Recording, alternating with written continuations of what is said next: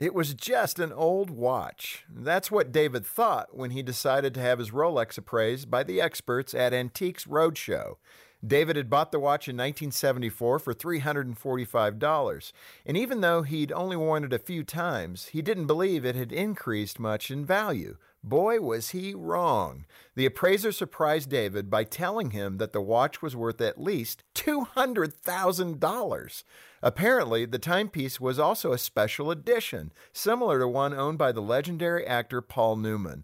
That boosted the watch's value to over $400,000. Then the appraiser said the watch was in nearly perfect condition. That increased the watch's value to nearly $700,000. When I hear stories like that, it reminds me of a core belief that has guided our nation for over two centuries.